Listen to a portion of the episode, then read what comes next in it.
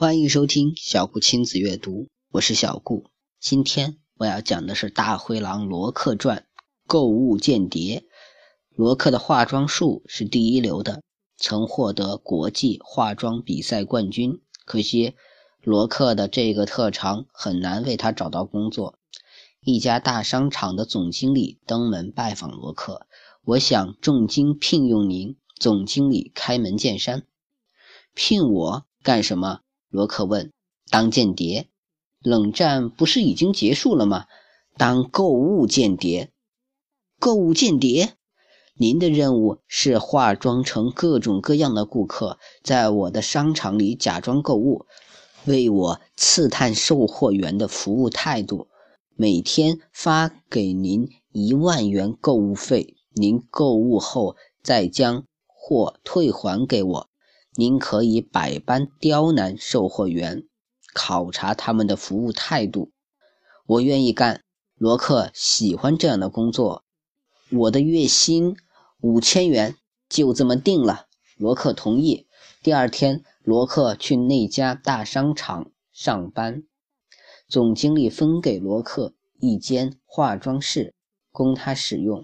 这是您今天的购物费一万元。总经理助理给罗克钱，罗克开始化妆。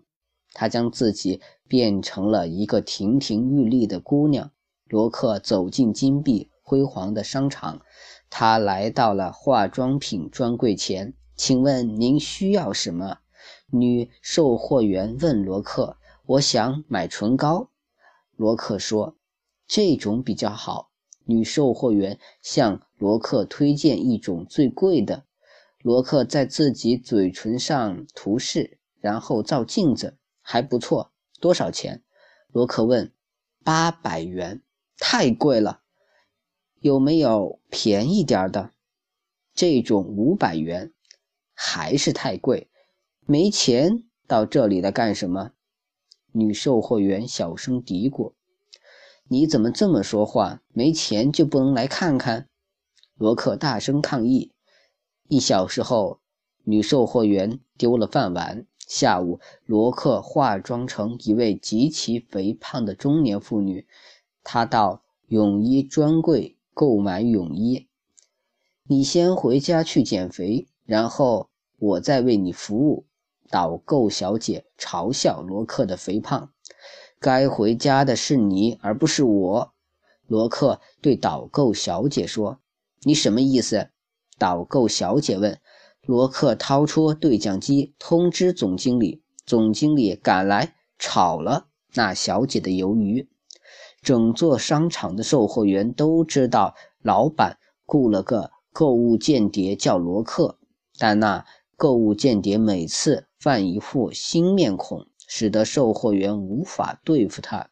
除非你永远保持良好的服务态度。”很多顾客故意身着印有“罗克”字样的服装购物，冒充罗克。